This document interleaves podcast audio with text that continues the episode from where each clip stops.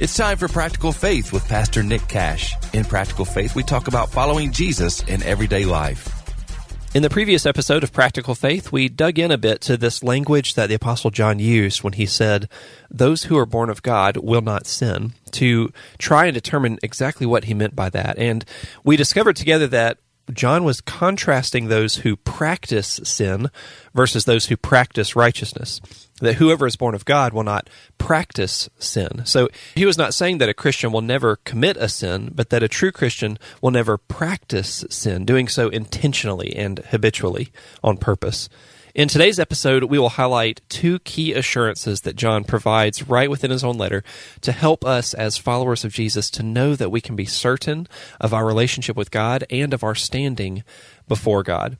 This is an excellent example of the need for context in Bible study. 1 John chapter 3 verses 4 through 10, it's an easy passage of scripture to misinterpret if you just read it on its own. So that's why we have to remember that those 7 verses do not stand alone. They are set in the midst of a larger chapter with 29 total verses in it. That chapter is set in the middle of a 5 chapter book, 1 John, and that book is set inside the broader context of the entire Bible. Just looking within the context of the book of First John, though, we can see more facets, more depth, more dimension to John's ideal of sinless perfection. Look with me at First John chapter 2, verses 1 and 2. John says, My dear children, I am writing these things so that you may not sin.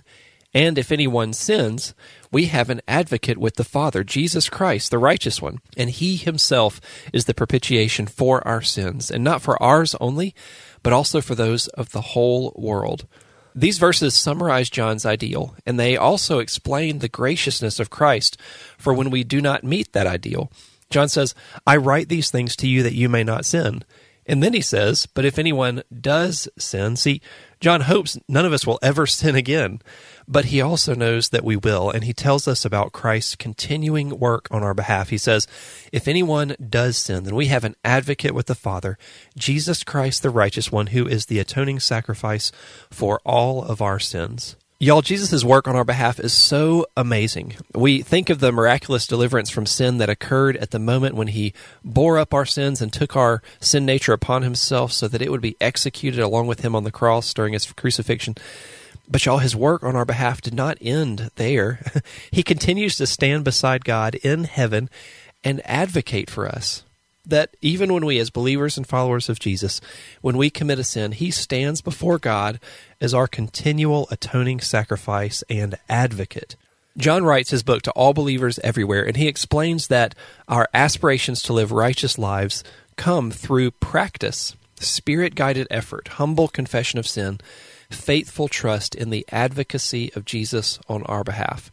So let's return to my earlier question from the previous episode. I asked if I, as a believer, as a follower of Jesus, if I commit a sin, does that mean that I've lost my salvation? Or that maybe I was never really saved in the first place? Something like that. Well, that's exactly what the evil one would like for us as Christians to believe. He would like for us to live in this constant crippling fear that with every single sin we commit, maybe we don't really know God, or maybe we haven't truly received his gracious gift of salvation. But John helps us in that regard too.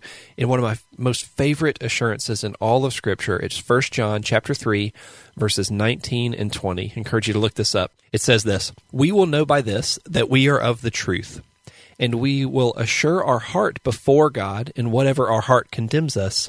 For God is greater than our heart, and He knows all things. Let me read the same verses to you again, this time from the Amplified Version. By this we shall come to know, to perceive, recognize, and understand that we are of the truth, and can reassure, quiet, conciliate, and pacify our hearts in His presence. Whenever our hearts, in tormenting self accusation, make us feel guilty and condemn us, for we are in God's hands. For He is above and greater than our consciences, our hearts, and He knows, He perceives, and understands everything. Nothing is hidden from Him. Brothers and sisters, if you have been born of God, if you have entrusted your present and eternal salvation to Jesus, then you can know this truth.